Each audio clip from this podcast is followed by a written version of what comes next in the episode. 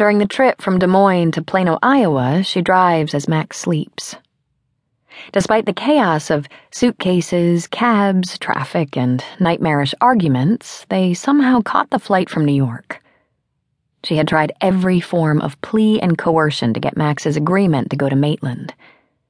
It was only after she broke down completely that Max relented. Just barely.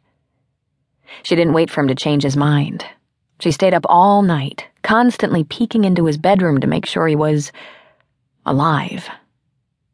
The next day, they were on that plane. Her anxiety lessens as she settles into the thrum of the road. She lights a cigarette and lowers her window, hoping that Max won't wake up. He hates it when she smokes.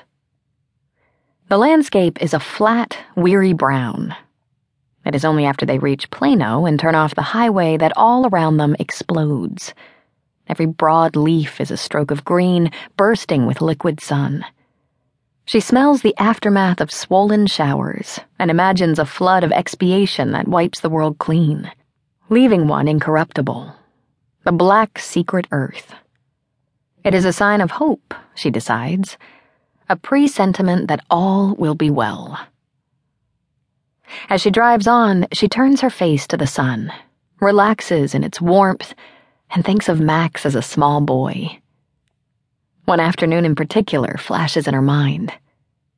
At her father's farm in Wisconsin, shortly before he died, Danielle rocked gently in the porch swing and watched as the afternoon sun burnished gold into the summer air and turned her bones to butter. As she sank deeper into the worn cushion, Max clambered up and sprawled across her lap. They had been swimming all morning, and, exhausted, Max wrapped his arms tightly around her neck and fell into that syncopated stupor unique to young boys. She breathed deeply of the heady scent of magnolias that hung over them voluptuous, cream colored blossoms so heavy and full that their tenuous grip upon stem and branch threatened to drop them softly onto the lush green below. Their scent was interlaced with her son's essence, a mixture of boy sweat, sunburned skin, and dark spice. As she held him closer, she felt his heart echo the strong beat of her own. Eyes closed, she gave herself up to the languid moment of mother and child, perfect in its communion and impermanence. So intense as to be indistinguishable from piercing sadness or exquisite joy.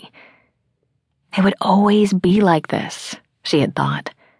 Nothing, she vowed, would ever tear them apart. It is then that she looks up at the white arched gate it is then that she reads the weathered sign. Faded words hang in black metal letters, pierced against the sky. Maitland, it says, swinging in the breeze. Maitland Psychiatric Asylum.